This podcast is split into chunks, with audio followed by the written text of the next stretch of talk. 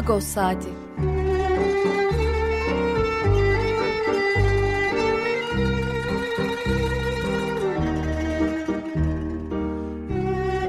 Haftalık Agos gazetesinin penceresinden Türkiye ve Dünya gündemi. Agos'un mutfağından haberler, söyleşiler, olaylar.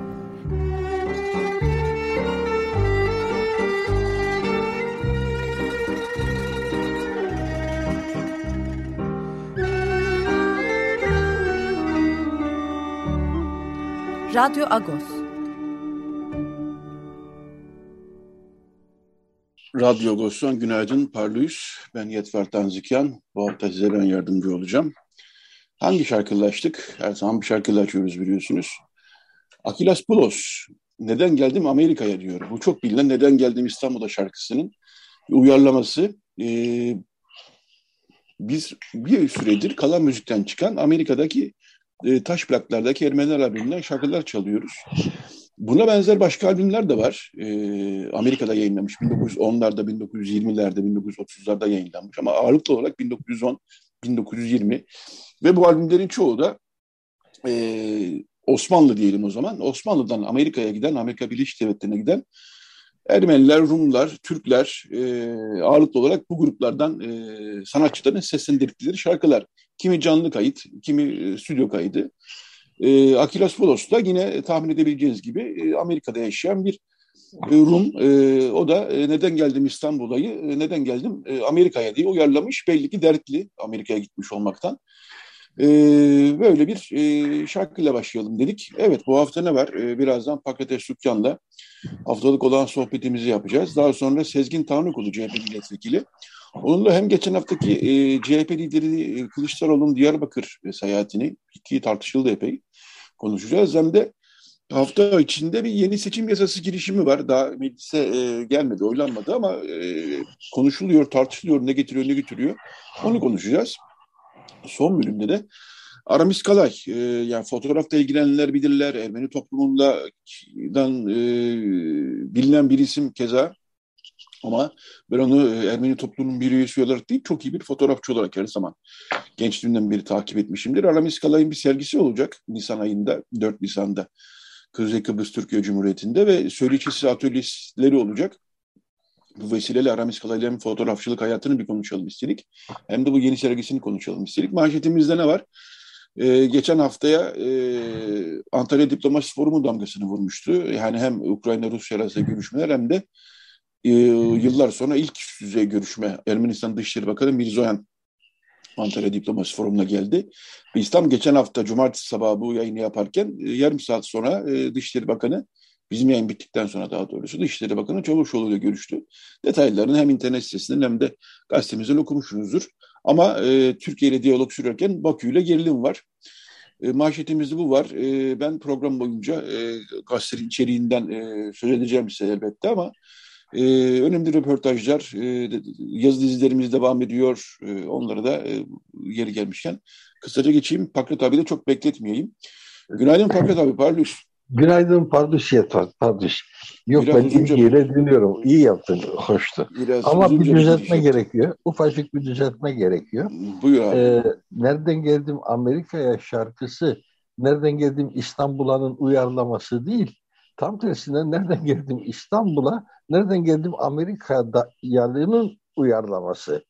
Ee, bunun tanıklığını evet Erkan Oğur yaptı yıllar önce televizyonda.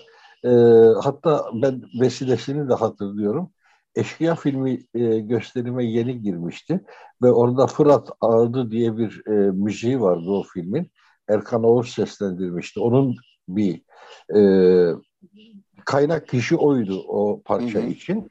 E, Erkan Oğur ve Erkan Oğur e, ATV kanalında e, bir söyleşi yaptı bununla ilgili ve orada bunu söyledi ki nereden geldim İstanbul'a aslen nereden geldim Amerika'ya adlı bir e, ezginin o e, hmm. Akilas'ı Ermeni olarak zannetmişti. Belki de orada bir yanıldı.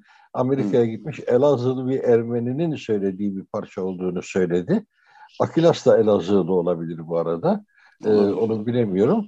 Ee, ve nereden geldim İstanbul'un da ona istinaden adapte edildiğini anlatmıştı. Hmm, bak iyi yaptın yani, hissettin. Ben neden geldim İstanbul'a daha iyi oturduğu için melodiye, prozedi olarak orijinal odur diye düşünüyorum otomatikman ama e, neden geldim Amerika'ya biraz daha hani prozedisi evet. oturmuyor. E, bu hani sanki şeymiş gibi. E, Hece fazlalığı gibi. var. Evet. E, dolayısıyla ben öyle düşünmüştüm ama düzelttiğin iyi oldu. Böylece biz de okura, dinleyiciye doğru bilgiyi böylece vermiş olduk. Bu arada Akilas Pulos belki de bu albümde sadece seslendiriyordu. Yani hani orijinali e, Erkan o da olabilir. Gibi, o, o da e, olabilir. E, Bilemiyorum. Evet. Kendi eseri de olabilir. Kendisi el evet. da olabilir. Çünkü e, evet. e, biz genellikle e, doğuda Rumların da yoğun yaşadığını daha az konuşuyoruz. Birçok yerde Ermeni nüfusun evet. yoğunluğundan bahsediyoruz ama e, Rum nüfus da vardı birçok şehirde. E, fakat şunu biliyoruz ki Harput'tan 1910'larda, e, 1915 öncesinde yani 1800'lerin sonu evet. 1910'un başlarında Harput'tan Amerika'ya yoğun bir göç vardı. Tabii. E, dolayısıyla yani burada biraz da oturuyor şeyler. Yani Harputlular yani bestelese bestelese Harputlular bunu bestelemiş olabilir herhalde diye düşünüyorum açıkçası. Evet doğru Evet. Doğru. Ee, William peki, Saroyan da Bitlislidir. Onun ailesi de 1915'ten önce Amerika'ya evet. gidenlerden ve bu gidenler e, sonra Şükrü Ilıcak'ın yayınladığı o Kayserili Ermeni bir baba oğlunun mektupları vardı. Adamlar o, e, okudum onu evet. Gidiyorlar, he. biliyorsun o kitabı. E, Amerika'ya gidiyorlar. Niyetleri çalışıp geri gelmek. E, arada mektuplaşıyorlar ama sonra Birinci Dünya Savaşı yollar kapanıyor. Buradaki aile tarumar oluyor. Onlar orada kalıyorlar falan. Ve o mektupları çok ilginçtir mektuplar çünkü Ermeni alfabesiyle Türkçe dilinde yazılmıştı. Evet, evet. Ve onu yayınlayacak kimseyi de bulamadılar. Ee, Şükrü Ilıcak kulakları çınlasın. Bir yayın evi kurdu sırf bu kitabı yayınlamak için Yunanistan'da. Çünkü Şükrü Ilıcak hem Ermeni alfabesini tanıyordu hem. Türkçe biliyordu doğal olarak. Ve evet. bunları o redakte etti, yayını hazırladı. Çok ilginç bir çalışmaydı. Evet, o kitapla ilgili bir röportajımız da Şükrü Ilıcak'ta Agos'un e, eski sayılarında var.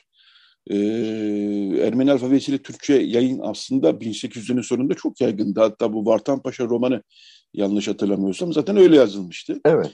E, yani o 1800'lerin sonu 1900'lerin başında Ermeni alfabesiyle Türkçe gazete çıkarmak, haber yazmak, kitap yazmak gayet yaygın bir uygulamaydı. E, öyle bir sürü da, destanlar var. E tabii bunu da hatırlatmış olalım. Gündeme geçemedik ama geçmemek de iyi oldu aslında. Bu tip şeyleri konuşmakta daha zevkli aslına bakarsınız. Gündem çünkü gergin, sıkıcı e, işin gerçeği. E, bizim gazetenin gündemine geçmeden önce kısaca şunu hatırlatalım. E, Gezi e, davası var pazartesi günü. E, Taksim dayanışması da Perşembe günü bir basın toplantısı yaptı ve e, dayanışma çağrısı, destek çağrısında bulundu. Bu Gezi davası artık burada sık sık konuşuyoruz. Yani hakikaten e, bir e, zorlama, insan, bir zorlama. insanları e, yani sırf Osman Kavala'yı hapiste tutmak için o da ayrı bir kinleri var zaten Osman Kavala'ya.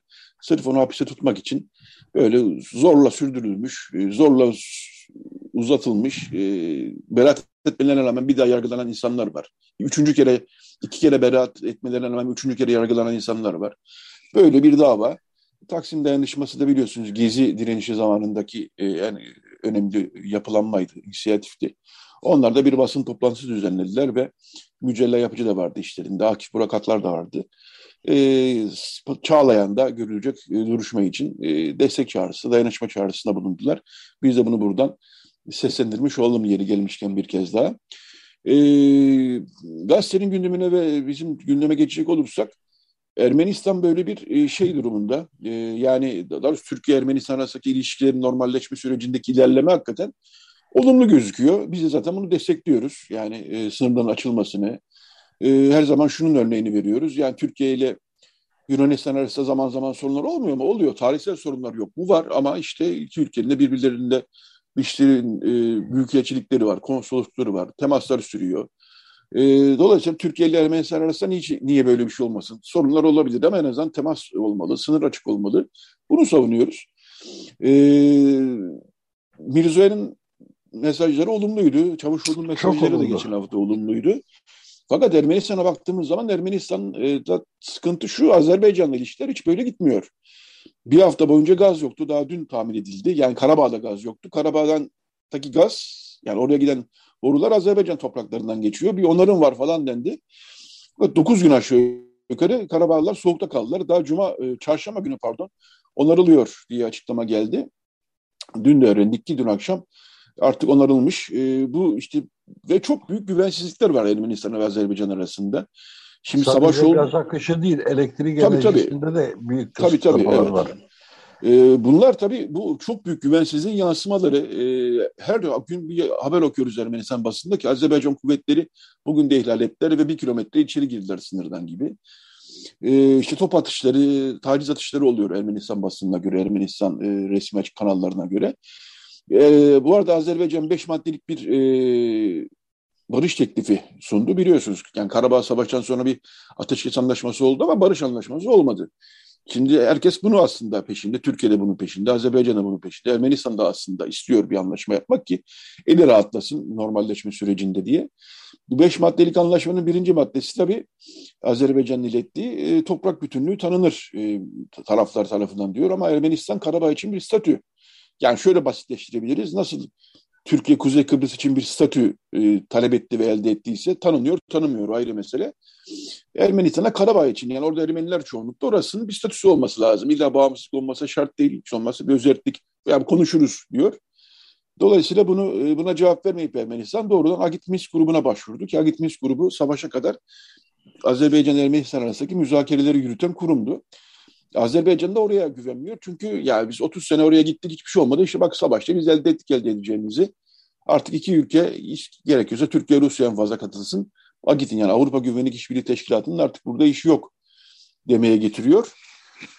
Böyle bir şey yani. Dolayısıyla bizim de manşetimiz Ankara'yla diyalog, Bakü'yle gerilim şeklinde oldu. Var mı senin ekleyeceğin bir şeyler Akbari? E, şunu söyleyebilirim. Şimdi tarihsel arka plana baktığımızda e, Birinci Karabağ Savaşı daha başlamadan da başladıktan sonra da Baba Aliyev, e, Heydar Aliyev yani e, bu özellik meselesini çok sık gündeme getirdi. E, dedi ki bağımsızlığa eşdeğer olacak ölçüde bir özelliğe razıyız biz dedi. Yeter ki gene Karabağ Azerbaycan toprakları içinde kalsın e, ama bağımsızlığa çok yakın bir özelliğe razıyız ifadelerini kullanmıştı. O dönemde siyaset hiç öyle gelişmedi. Ermeniler bir de savaşta üstünlük kazandıktan sonra e, daha uzlaşmaz bir tutum içerisinde oldular. Ermenistan, o dönemin Ermenistan hükümetleri uzlaşma yanlısı olan Levon Bedrosyan tasfiye edildi. E, savaşta kazandığımız yerleri parsel parsel geri verecek gibi bir suçlamayla tasfiye edildi, istifaya zorlandı ve mesele çözümsüz kaldı. Aliyev'in Minsk'in işlevsizliğine yaptığı vurgu da yerinde hakikaten de bu geçen süre içerisinde e, bir türlü Minsk e, tarafları uzlaşabilecekleri bir alana getiremedi o üç eş başkan. ABD, e, Rusya ve Fransa e, temsilcisi olan eş başkanlar, Agit Minsk grubu eş başkanları böyle bir ortamı sağlayamadılar ve Aliyev o süre zarfında da mütemadiyen e, silahlanacaklarını ve sırası geldiğinde bu işi silah zoruyla halledeceklerini ilan etmişti. Ve bu ilan ettiğini de e, gerçekleştirdi. Bu anlamda şu anda elinde kozlar var. O kozlarla daha fazla e, kazanımlar elde etmek istiyor. Bu anlaşılabilir bir şey ama razı olunamaz bir şey.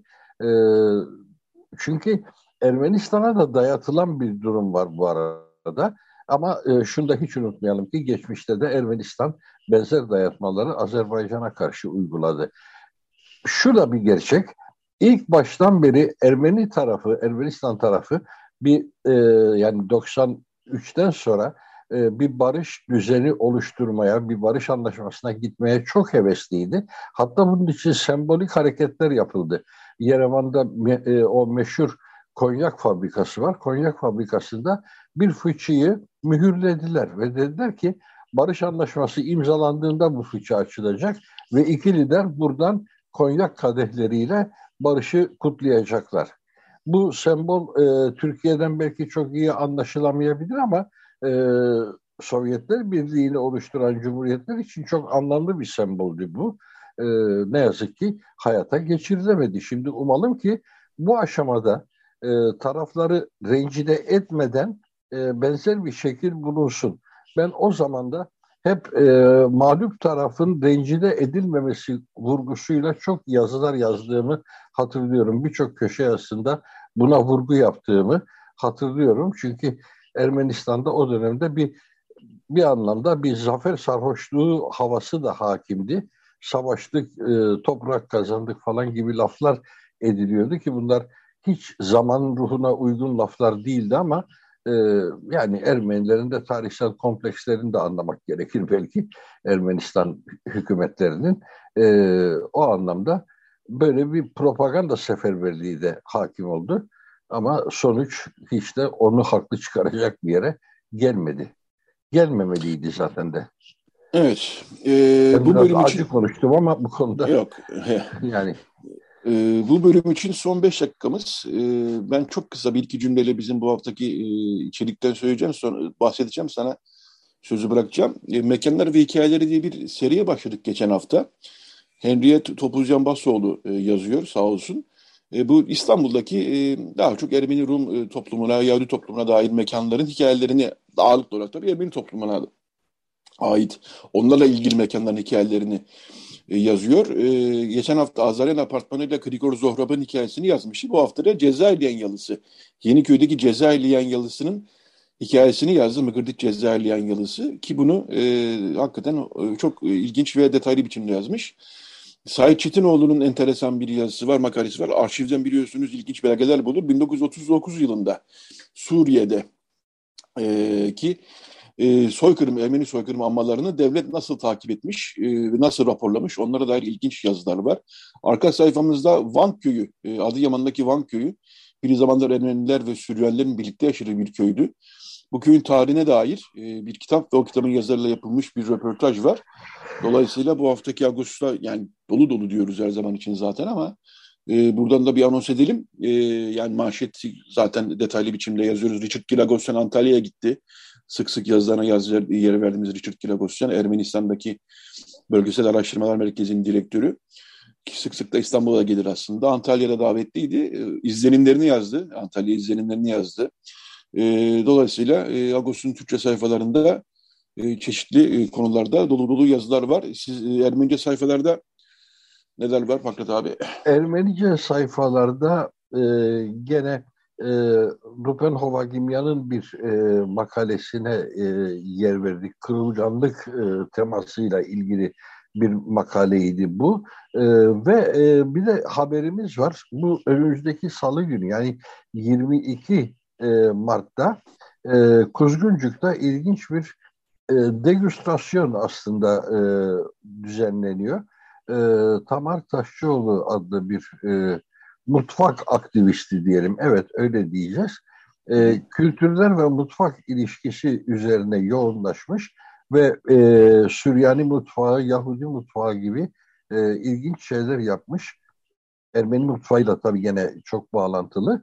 E, Kuzguncuk'ta da Kuzina Kuzguncuk diye bir mekanda Salı günü gene bir e, tadım e, etkinliği düzenliyor belli ki. E, onun haberi var. Takvit Olmasyan haber verdi bunu biliyorsun. Takvit Olmasyan da mutfakla çok e, ilgili bir evet. e, dostumuz, arkadaşımız. O haber verdi. E, bu hafta onu tanıttık ve Rupanova Gimya'nın e, köşe yazısı. Onun dışındakiler zaten Agos'un e, Türkçe sayfalarında da yer alan haberler oldu. E, gene sabit bizim köşelerimiz var. E, Noral, Noral, Noral Daduryan'ın yaz, Noral Daduryan'ın yazıları yeter zaten akbarik. O kadar zevkli okuyorum ki gerçekten. Burada sık sık övüyoruz. Ne kadar Haklıyız. övsek az. Çok, ne kadar evet, övsek ne azdır. kadar övsek yani... az. Bana da ben de aynı kanaatteyim. E, çünkü bir talihsizlik de var. E, Ermenice sayfaların e, geri dönüşlerinde çok ketum oluyor e, okurlarımız. Evet.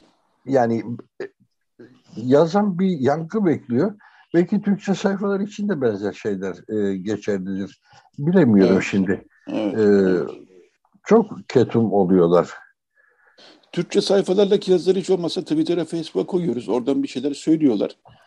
Ee, şeyler de koyuyoruz tabii. Ermenice yazılar da koyuyoruz ama şu, biraz dengeli gidiyoruz. Çünkü bütün içeriği e, gazeteye koydu, e, internete koyduğumuz zaman da e, insanları e, gazete almaya sevk etmemiş oluyoruz açıkçası. Bizim biraz da insanları gazete almaya sevk etmemiz lazım.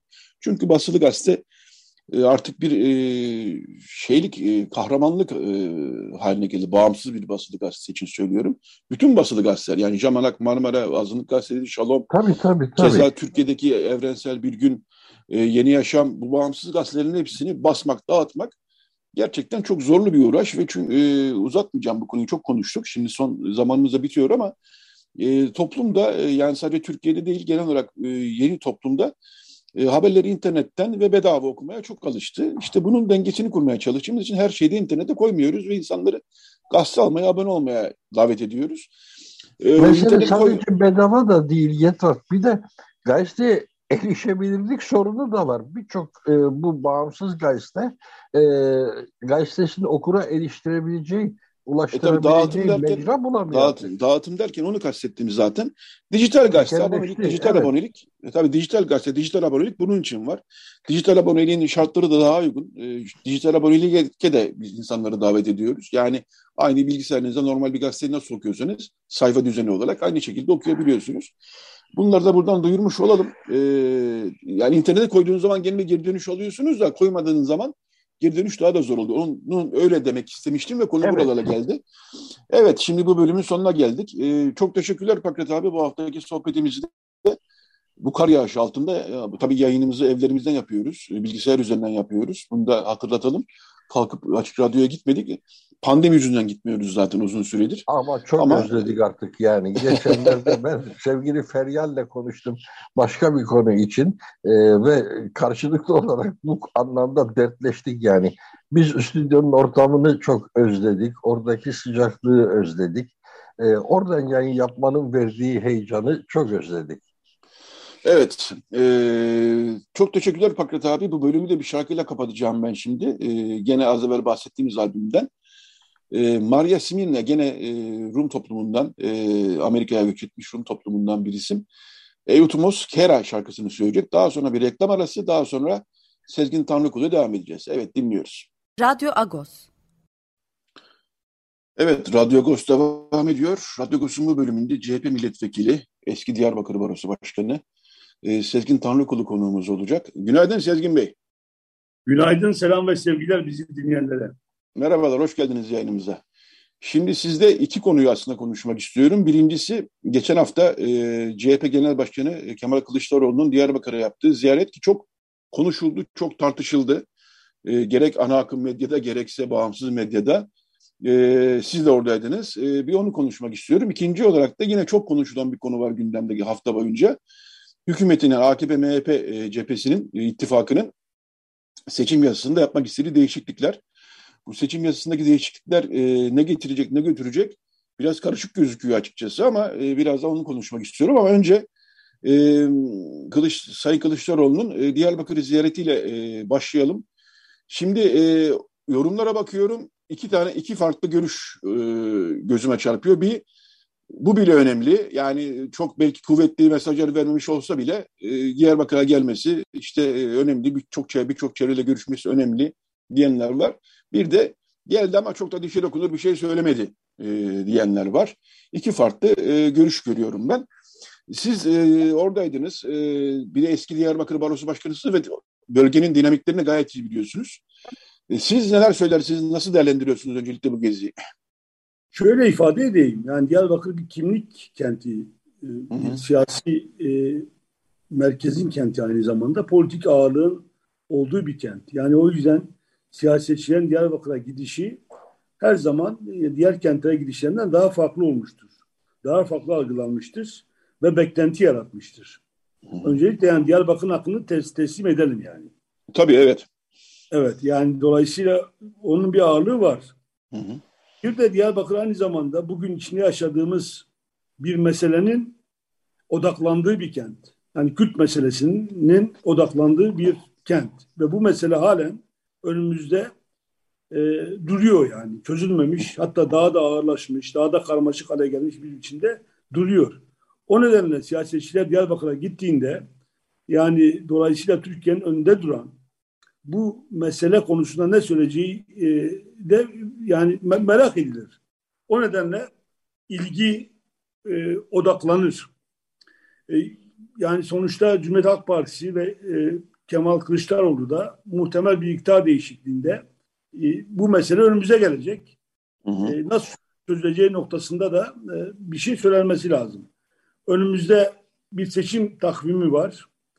E, ve o takvimde de yani bir iktidar değişikliğini biz hedefliyoruz. Evet. E, kamuoyunda beklenti böyle. O nedenle böyle bir e, ağır bir beklenti ortaya çıktı.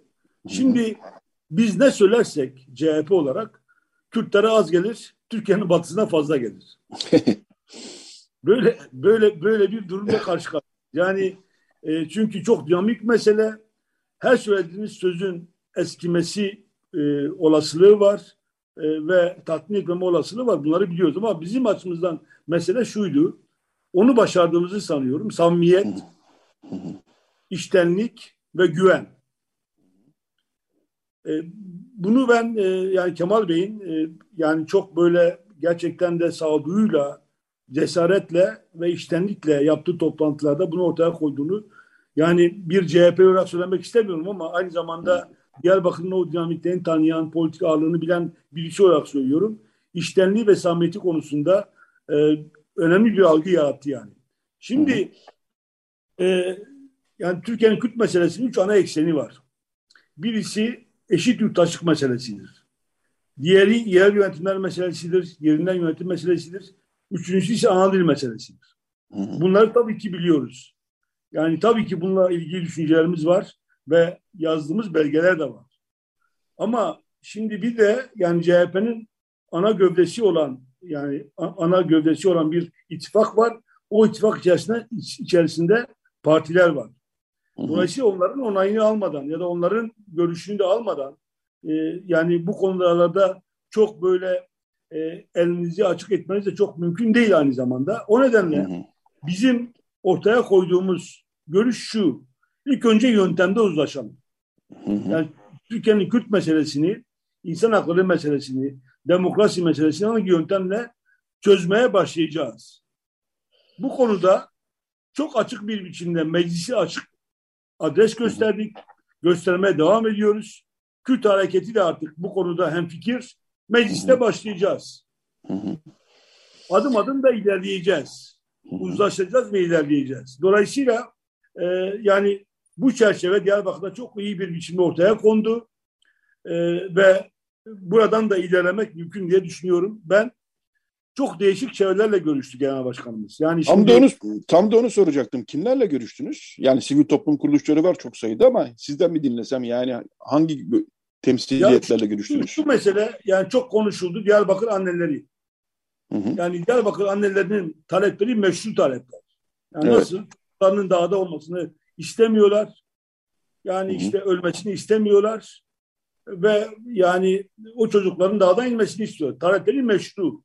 Ama evet. bulundukları yer yanlış. Hı hı.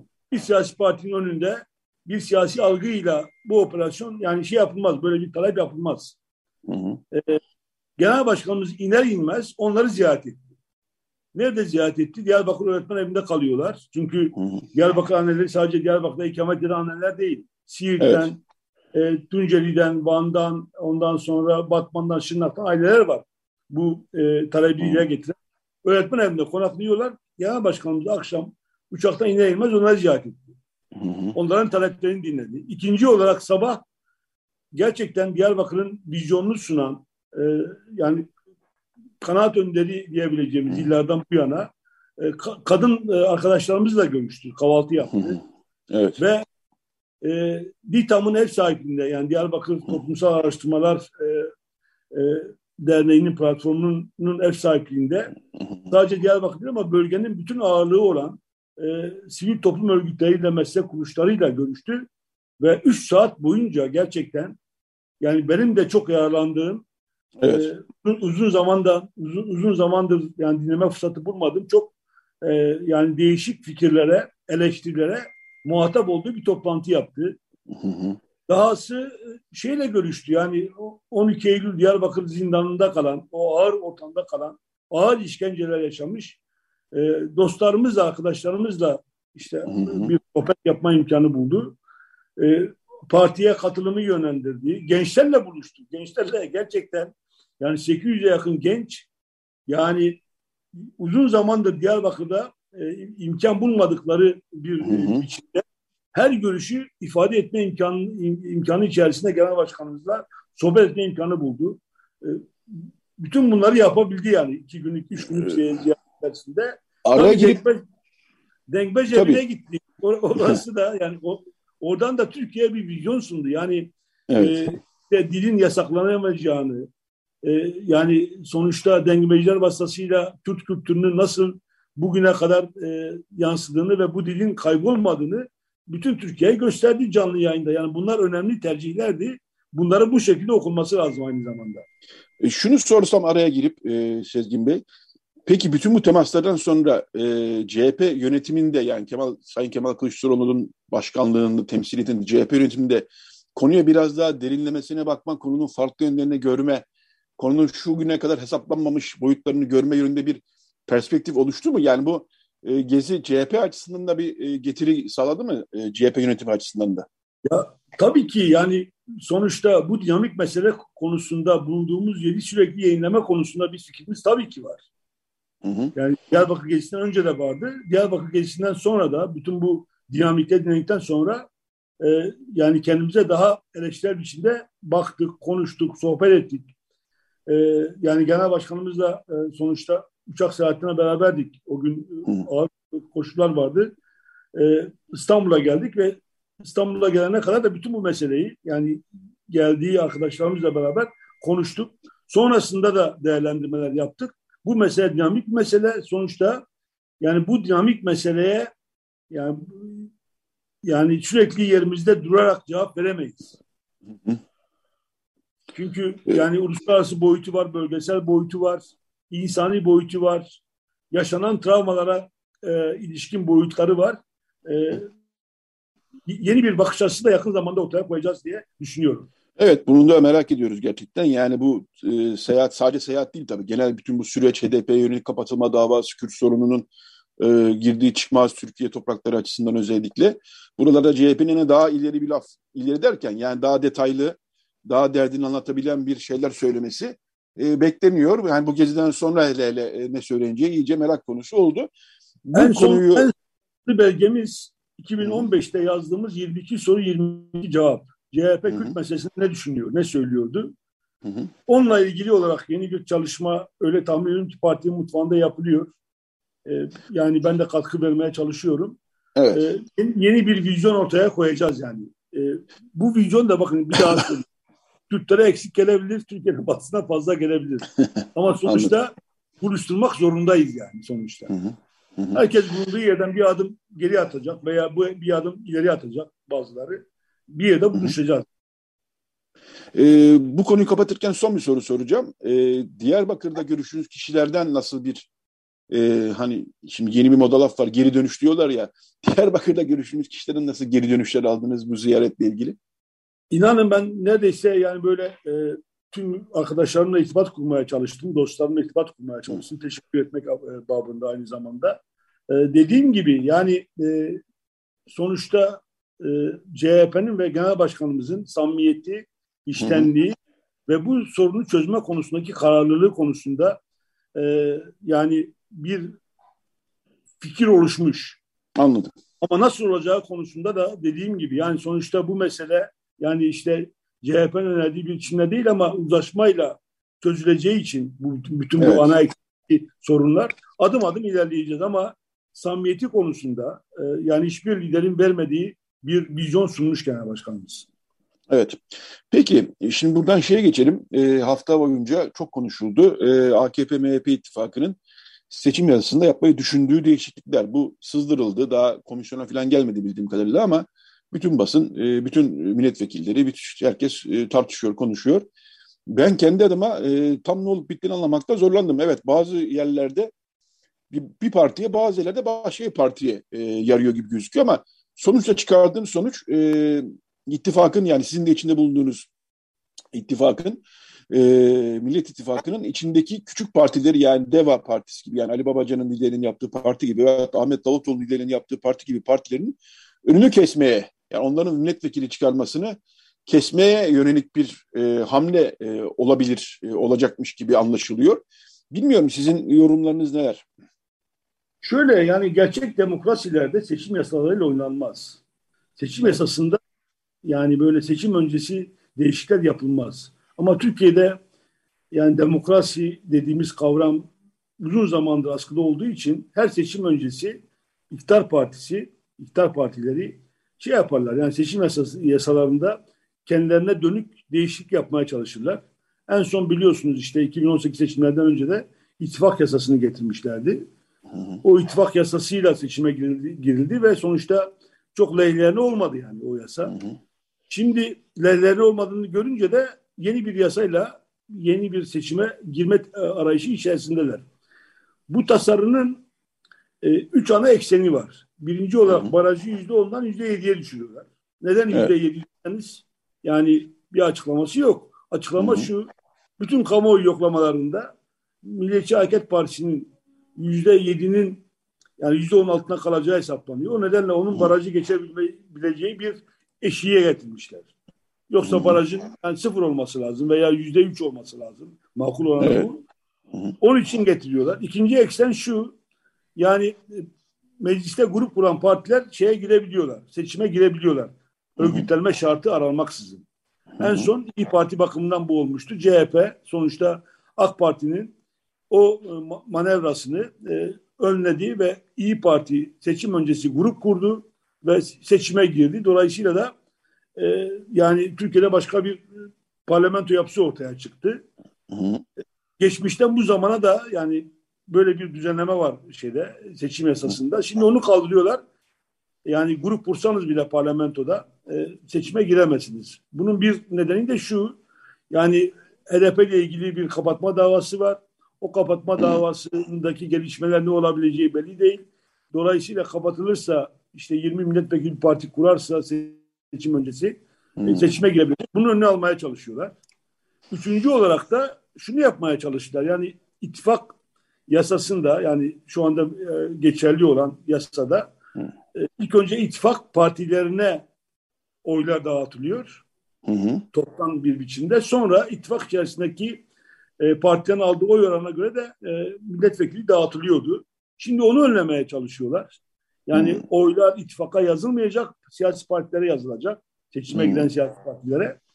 Onlar üzerinden milletvekili dağılımı yapılacak. Bununla da yani oy oranı düşük olan siyasi partilerin ittifak içerisinde olmalarını anlamsız hale getirmeye çalışıyorlar. Hı Yani şunu e, zorluyor belki küçük partiler. CHP veyahut da İYİ Parti listelerinden seçime girsinler. Kendi partileri olarak bir seçime girmesinler mi sağlamaya çalışıyor? Yani şöyle yani Deva Partisi, Gelecek Partisi, Saadet Partisi, e, Demokrat Parti yani sonuçta e, birer, birer siyasi parti yani kendi adları, kendi anlamları, kendi programları var. Onların taraftarları ilk önce gider kendi partilerine oy vermek ister. Evet. Onu da görmek ister. Hı -hı. Ama bunu önle, önlemeye çalışıp yani ne yaparsanız yapın eğer siz e, şey yaparsanız yani kendi partinizle ittifak içerisinde olursanız milletvekili çıkaramazsınız e, demeye getiriyorlar. Anlamsız hale getirmeye çalışıyorlar. Böylece ittifakı da zorlaş, zorlaştırmaya çalışıyorlar. Fakat tabii bunun yani yapmaya çalıştıkları e, sistemin mutlaka bir açığı vardır. Hani ben hı hı. seçim uzmanı değilim ama e, partimizde ve şeyde yani e, çok uzmanlar var gerçekten. Kimin aklına gelebilirdi mesela yani e, işte İyi Parti'nin e, sonuçta e, grup kurarak seçime girmesini sağlamak. Yani bu işin uzmanı arkadaşlarımız var. Mutlaka getirecekleri bu yasanın da bir açığı vardır. Onu da buluruz ve ona ilişkin de bir önlem alırız yani. Onu da onu da bilmesi lazım. Mesele şu. Ben, evet. Mesele e, iktidar partilerinin yani AK Parti'nin ve Milliyetçi Hareket Partisi'nin böyle bir değişikliğe ihtiyaç duy, e, duyacak bir pozisyona gelmiş Hı. olması.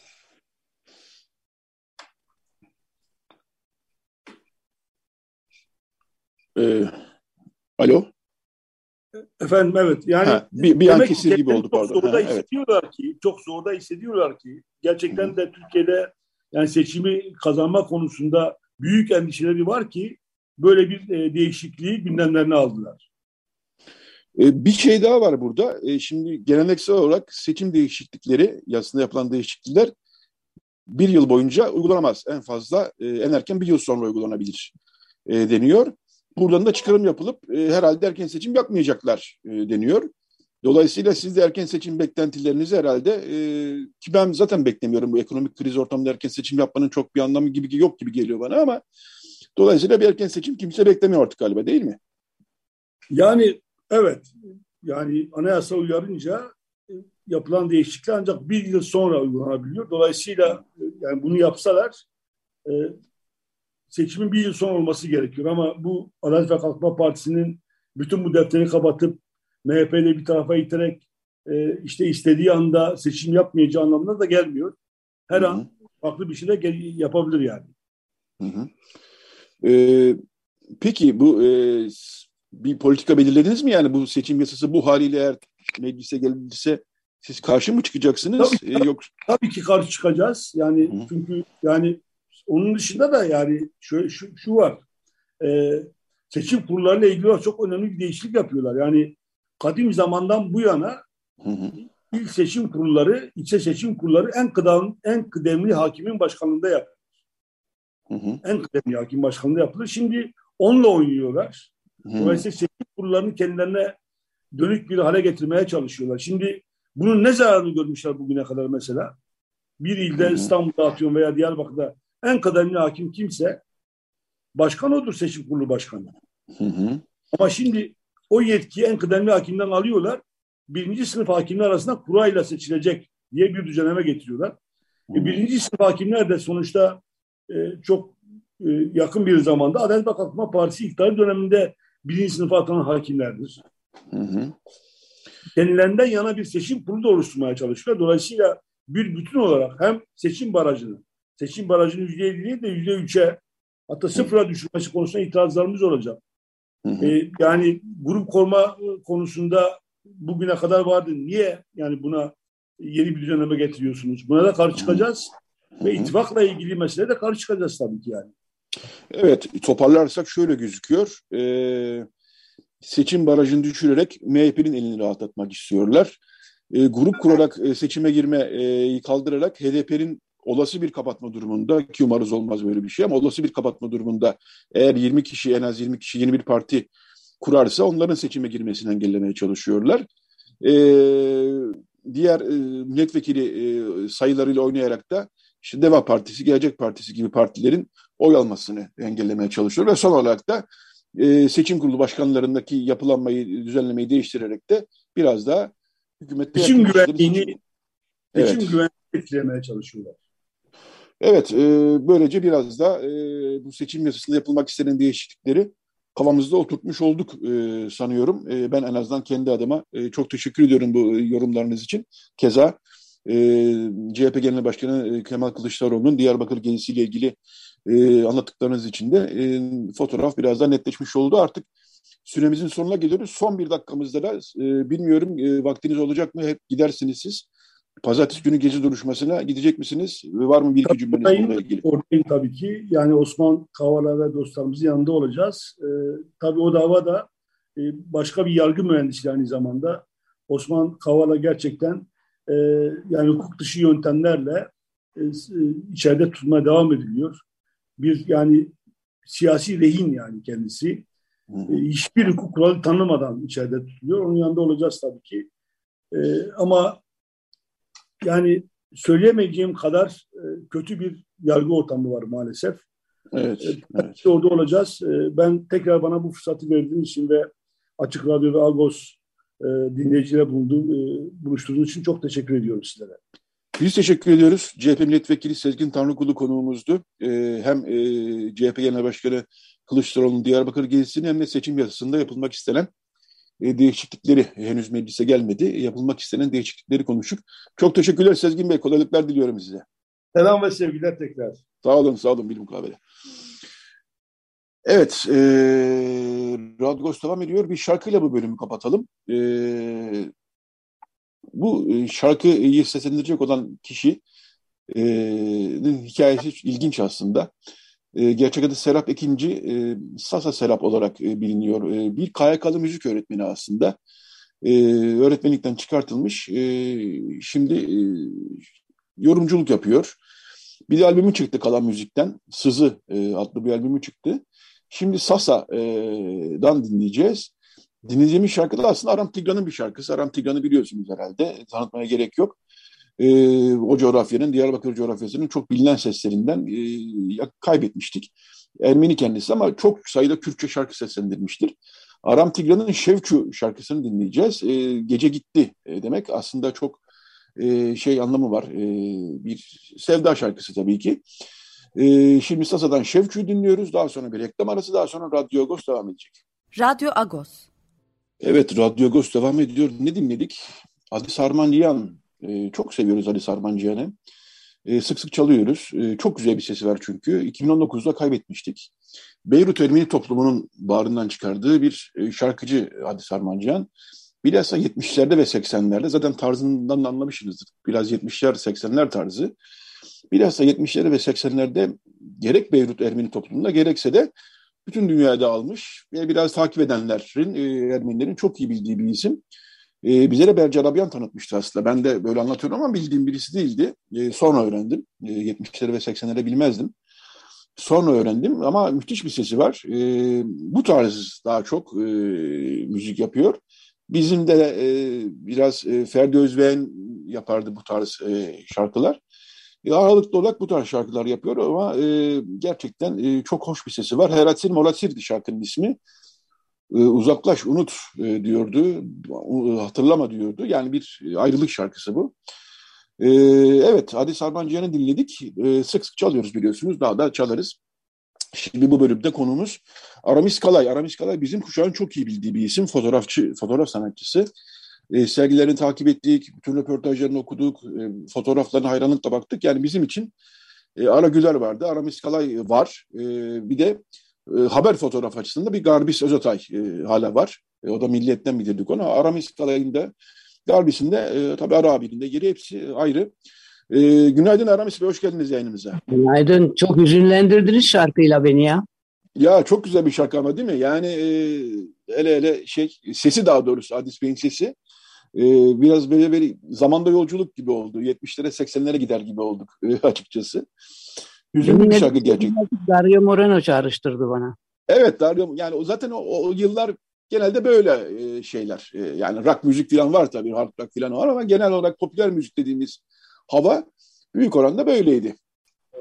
E, Aramis Bey, e, şimdi şöyle başlayalım. E, sizin e, 4-11 Nisan arası yanlış bilmiyorsam evet. Kuzey Kıbrıs Türk Cumhuriyeti'nde bir serginiz olacak, söyleşiniz olacak, atölyeniz olacak.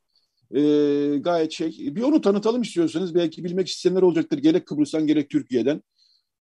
Olur. E, Yıltan Taşçı Akademi diye hmm. bir kuruluş var. Yıltan Taşçı'nın kurduğu bir e, fotoğraf ağırlıklı bir kuruluş. İlk defa düzenliyor birinci Lefkoşa Fotoğraf Günleri. Hı hı. 1 Nisan'da sizin de dediğiniz gibi. E, tabii Kıbrıslı Türk fotoğrafçılar var. Onların söyleşileri, sergileri olacak, sunumları olacak. E, Türkiye'den de üç kişi davet ettiler. Biri ben, biri Çerkes Karadağ, biri İlyas Göçmen. E, hı hı. Biz de ayın dördünde e, gideceğiz.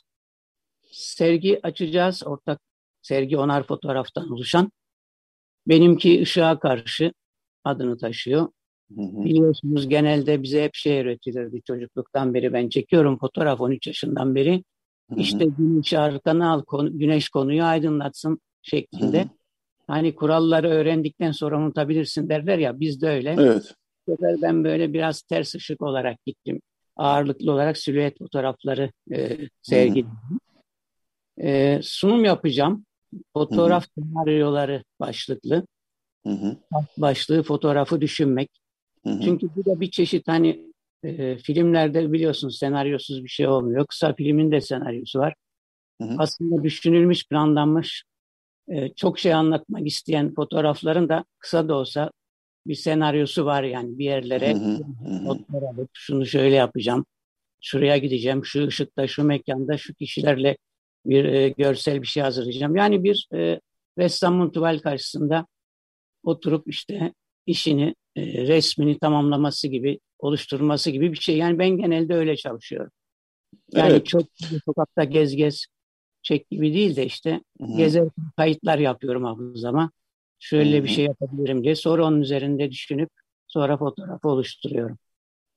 Ben tam da onu sor. Buyurun evet. ben sözünüzü kesmeyeyim buyurun. Ee, sunum söyleşiden sonra e, workshoplar yapacağız, atölyeler yapacağız. Benim 5 Nisan'da var bir atölyem. O doldu kayıtlar. Ee, bunun üzerine bir atölye daha koydular programda olmadığı halde. 8'i ee, Cuma günü de bir atölyem var. O da doldu. Kayıt. Hmm. 9'unda da gene Kıbrıs'ta e, benim daha önce gidip yaptığım birkaç kere gittim ben orada. Fotoğraf eğitimleri verdim. Hatta oradan 13-14 kişi arkadaşlar geldi. Fotoğraf e, meraklıları İstanbul'da onlara 4-5 gün fotoğraf atölyesi yaptım. Cumartesi günkü de New Fotoğraf Atölyesi onun da kayıtları doldu. Beni de yoğun bir hafta bekliyor yani. evet, e, bütün kayıtlar dolmuş. Ben de buradan doldu, şey, Benimkiler doldu, evet. Şey diyecektim az kalsın. Yani e, ilgilenen varsa kayıt olsun diyecektim ama dolmuş kayıtlar. Yani şöyle, e, bu sokak atölyesi de sokakta yapacağımız bu dört saatlik atölye ışık gölge. Biliyorsunuz Hı-hı. benim gölgeler konusu üzerineydi. Evet, evet biliyorum. Gölge dolunca arkadaşlar tekrar talepler gelmeye başlamış. Onun üzerine duyurmadan kendi aralarında tekrar bir grup oluşturdular. Belki yani diğeri de ikinci gün tekrarlanır pazar günü bilmiyorum. 9 Martesi yapacağız Dünya Atölyesi. Gidince göreceğiz artık. Evet.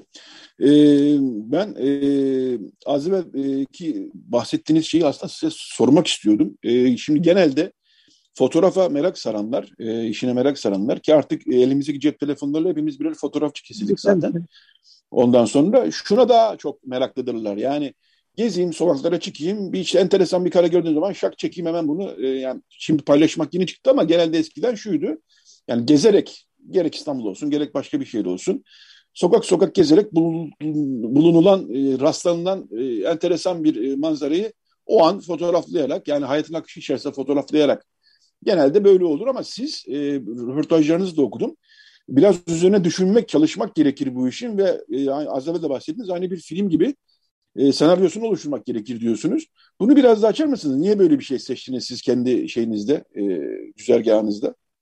Şimdi e, fotoğrafa başlarken ben 12 yaşında orta birdeyken harçlıklarımı biriktirip ilk fotoğraf makinemi aldım. Biliyorsunuz o dönemler işte siyah beyaz filmler, renkli bile yoktu. Hı hı. Ondan sonra e, hep böyle çektiğim fotoğrafların içinde arkadaşlarım olsun isterdim ki bastır, filmi yıkatıp bastırıp onlara satabileyim ki yeniden film yoksa dönmüyordu yani çark. Evet. Yani çocukluk arkadaşlarım şimdi herkes bir tarafa dağıldı İsviçre'den Amerika'ya, Kanada'ya, Fransa'ya. Eğer e, çocukluk fotoğrafları varsa kendileri de söylüyor zaten senin sayende diyorlar. Hep sen çekerdin iyi ki çekmişsin zamanında diyorlar. Hı hı. E, işte fotoğrafı sanatsal ifade aracı olarak kullanmaya başlamamda böyle 80'lere falan rastlar. Orada birkaç karma sergiye katıldım. İşte sokaklarda da tabii ilk başlarda öyle oluyor. Çekiyorsun yani. Fotoğrafçılar da var yani sokağa çıkıp gözlemleyip ama onlar bilgilerini çok biriktiriyorlar. Yani o karar anından önceki kendi donanımlarını iyice geliştirmiş oluyorlar. O da ayrı bir dal tabii. Hı hı tek başına sergi açmak konusu e, aklıma geldi. Dedim artık yani kendi bacağımızdan asılalım. İşte bir gölgeler konusuna takıldım. Onun daha yapılmamıştı gölgeler konulu fotoğraf sergisi. Başladım gözlemlemeye gölgeleri, hangi saatte ne oluyor, nerede, nasıl gölgeler oluşuyor. E, tabii bunu yapınca e, aynı anda çekemiyorsun çünkü bir takım objeleri bir araya getirmen lazım ya da insanları ki onların gölgesini sen oluşturasın. Yani e, Kaya Özsezgin rahmetli e, Yapı Kredi yayınlarından çıkan e, Türk Plastik Sanatçıları Ansiklopedic Sözlük'te o da zaten diyor yani kendi diyor e, gölgeleri bir dışa vurum aracı olarak kullanıyor diyor benden bahsederken. E, kendi düzenliyor diyor. Böylece diyor özgün bir dil oluşturmaktadır gibi bir şey diyor. Yani her şeyi böyle biraz düzene de düşkünüm böyle milimetrik bir araya getirip işte şunu şöyle yapacağım bunu. Çünkü çok zor yani 6-7 kişiyle oluşturduğum gölge fotoğraflar var. Onların hepsini organize edeceksin. Bunu bir yere yazmak etmeden olmaz. Nerede yapacaksın? Saat kaçta oraya gelmeleri isteyeceksin ki ona göre güneş işte yatay gelsin, gölge uzasın. O arada başka bir şey gerekiyorsa aksesuar gibi işte şemsiyedir, bir, bir bağlamadır, çiçektir, böyle şeyler. Bunların hepsi yani bir kurgu yani fotoğrafı tasarlamak diye söyleşilerim de var benim zaten ara ara. Yani bana daha çok böyle bir şey yani kreatif fotoğraf yapmışım duygusu veriyor. Rastlantı çünkü hani doğru zamanda doğru yerde bulunursan iyi bir fotoğraf çekersin derler de. Yani evet. kaç yani postacı bile kapıyı iki kere çalıyor biliyorsunuz. Sizin bir de e, şöyle bir e, düşünceniz var ki bunu da e, hakikaten önemli buluyorum.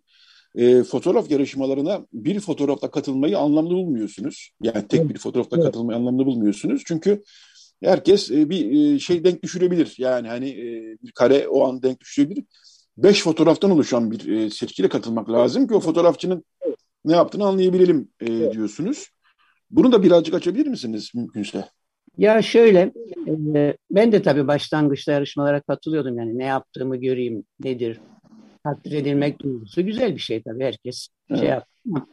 Yani çok dediğim gibi böyle yani tesadüfen çekilen fotoğraflar oluyor. Sonra e, devam ettirmiyorlar. Yani bu biraz istikrar gerektiren bir şey yani. Üzerinde çok düşüneceksin, çok fotoğraf söyleşileri dinleyeceksin, çok sevgi gezeceksin. Yani fotoğrafla, görüntüyle e, zihnini doldurman lazım ki o sana bir e, yeni bir fotoğrafta esin kaynağı olsun. Hatta şöyle bir şey olmuştu. Benim de öyle ilk başlarda katıldığım yarışmalarda e, şimdi olmadığı için reklam belki olmaz Güneş Gazetesi vardı. Güneş Gazetesi'ne katılmıştım.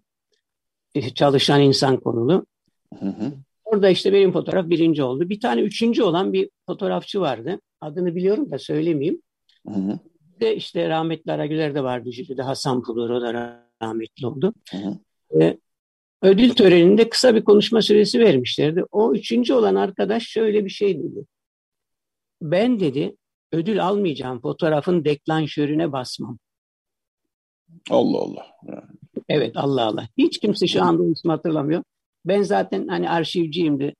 Benle ilgili yazıları falan toplarım ya da işte e, fotoğrafla ilgili başkalarının söylediği şeyleri keser küpürler halinde saklarım. Yani ortada yok işte yani düşün. Evet. evet Bilmiyorum evet. yani 6 tane 5 ya da 6 4 5 6 fotoğraf olunca o iş biraz ciddiye biniyor yani. Hı hı düşündüğünü gösteriyor.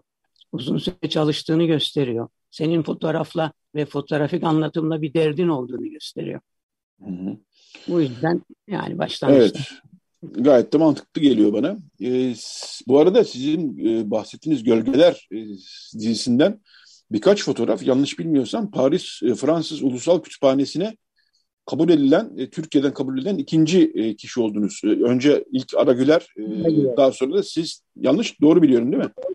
Doğru. Doğru. Evet bu açıdan da anlatayım mı buyurun? Tabii tabii buyurun buyurun. O da şöyle oldu. Ben ilk sergimi 87'de Paris'te açtım o gölgeler konusunda. Ee, sonra oradaki e, Frans şey Bibliotek National de France'ın fotoğraf koleksiyonlarından sorumlu. O zaman Jean-Claude Lemani diye bir kişi vardı. O bir şekilde duymuş yani benim bu tür fotoğraflar yaptım. Belki de gezdi, gördü. Sonra 21 tanesini koleksiyona aldılar. Şu anda daimi koleksiyonda 21 eserim var. Hı hı. Zaten 29 fotoğraf sergilemiştim yani. 21'ini. Yani giderseniz diyelim ki Bibliotek Nasyonel'e öyle bir şey yaptım. Yıllar sonra insan merak ediyor. Evet. Nasıl koruyorlar diye. Gittim kendimi hiç tanıtmadan. Hı hı. Dedim Aramis Kalay'ın fotoğraflarını görebilir miyim dedim. Gittiler böyle beyaz önlüklü adamlar, beyaz eldivenler. Bir süre sonra önüme fotoğrafları getirdiler. Başucumda bekliyorlar. Ben incelerken zarar vermeyeyim diye. Yani böyle kendi kendime hayran oldum burada. Dedim artık ölebiliriz ya eser olarak. Ee, peki bir şey soracağım. Yani biz e, gitmek gidip görmek isteyen de böyle mi görmüş olacak yani? Tabii, Başvuracaksınız. Fotoğraf koleksiyonu bölümüne gider. Orada ismini Hı. verirsen çıkarır getirirler. Bakarsın. Getiriyorlar. Var. E, web sitelerinde var. Yani ha oradan bakılabilir. Evet. Skala yazınca çıkıyor. Anladım, anladım. Peki son bir iki dakikaya geldik. Ee, çok kısa şunu soracağım. Ee, ben e, hayat hikayenize baktım. Ee, İcadiye'de doğmuşsunuz. Aslında hemşire sayılırız. Benim babam da çünkü Üsküdar'lıdır. Annemle babam da e, evlendiklerinde bir süre İcadiye'de oturmuşlardı. Ee, orada nasıl gelişti sizin fotoğraf merakınız? Yani sokakta e, oynarken bir taraftan bir fotoğraf çeken birisi mi vardı? Bir fotoğrafçı dükkanı mı vardı? Eve giren dergiler mi sizi? Nasıl işte bu önemli bir şey. İyi ki sordunuz bunu. Ben e, gazeteleri okurken o zaman işte e, basının amiral gemisi denen malum gazete vardı. Çok da fazla gazete yoktu. Ben evet. o yaşlarda fotoğrafları kim çekmiş diye foto muhabirlerin adını ezberlerdim. Ve hayal kurardım. Bir gün derdim benim de bir fotoğrafımın altında fotoğraf Arabiskala yazacaktım. Böyle böyle o heves gelişti. İşte harçlıkları biriktirip de makine alınca başladım çevremdeki yerleri çekmeye, insanları çekmeye, arkadaşları çekmeye. Halen benim nüfus icadiyeye kayıtlı yani. İcadiye hmm. Evet, evet. E, aileniz nasıl karşıladı sizin bu fotoğraf merakınızı? Desteklediler mi yoksa oğlum biraz daha ciddi işlerle uğraş filan mı dediler? Masraflı işler ya hayatta her zaman zor. Bugün olduğu gibi. evet. Bazen böyle zaten evde karanlık oda kuruyordum. Kendim basıyordum. Öyle dediklerinde ben de diyordum ki ya sigaram yok, içkim yok, kahveye gitmem. Benim de masrafım bu. Bir süre sonra tabii o ismin duyulmaya başlaması, işte başarıların gelmesi, ya bu kalıcı bir şeyler yapıyor. Zaten hepimizin derdi gitmeden önce bir iz bırakmak.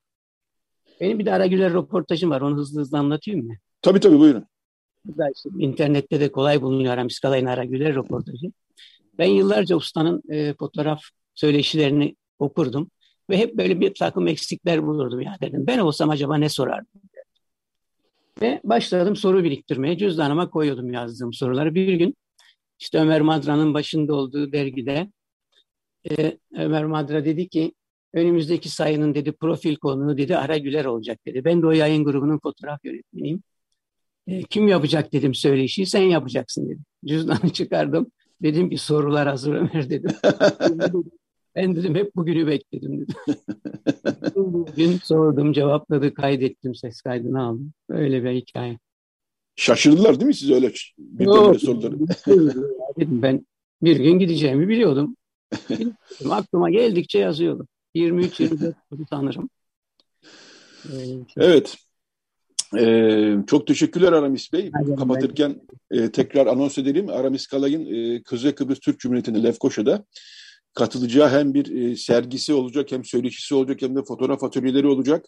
4-11 Nisan tarihleri arasında e, atölyeler dolmuş e, az evvel konuştuk. E, size e, kolaylıklar diliyorum Aramis Bey. E, çok teşekkürler yayına katıldığınız için. Rica ederim ben teşekkür ederim. Görüşmek üzere. Teşekkürler. Görüşmek üzere. Sağ olun. Evet, Radyo Agos'un sonuna geldik e, böylece bu haftada. Recide Beren Baltaş yardımcı oldu bize. E, bu arada Nevroz'da yaklaşıyor. E, Nevroz Bayramı kutlu olsun diyoruz buradan. E, 21 Mart'ta kutlanacak e, ama başka şehirlerde de kutlanacak. Kimde 20 Mart, kimde 22 Mart ama 21 Mart'ta kutlanıyor. E, Nevroz Bayramı da e, kutlu olsun diyoruz buradan. Nevroz Pirozbe diyoruz. Evet kapatırken de neyle kapatalım? E, Radyo Agos'ta e, yani tek bir şarkı türü, müzik türü çalmıyoruz biliyorsunuz. Aynı Açık Radyo gibi bütün titreçimleri açığız biz de. Ee, biraz da 84 yılına uzanalım bu sefer. Her seferinde 1910'lara, 1920'lere, 50'lere uzanacak değiliz, 70'lere. 84 yılına uzanıyoruz ve Türkiye toprakları dışına uzanıyoruz. Şade, çok severim ben kendisini. Onun 84 yılında listelere damgasını vuran bir şarkısıyla kapatacağız. Hang On To Your Love'la kapatıyoruz Radyo Agos'u. Haftaya yeni bir Radyo Agos'ta buluşmak üzere. Herkese iyi bir hafta sonu diliyorum.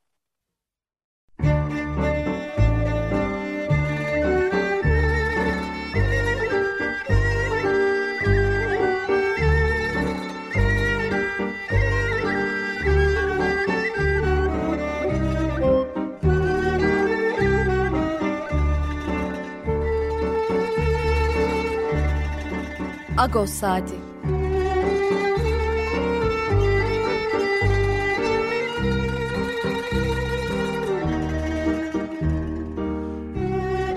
Haftalık Agos gazetesinin penceresinden Türkiye ve dünya gündemi.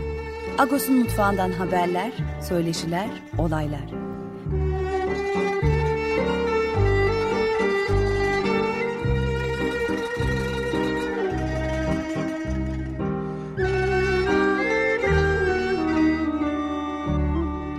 Radyo Agos.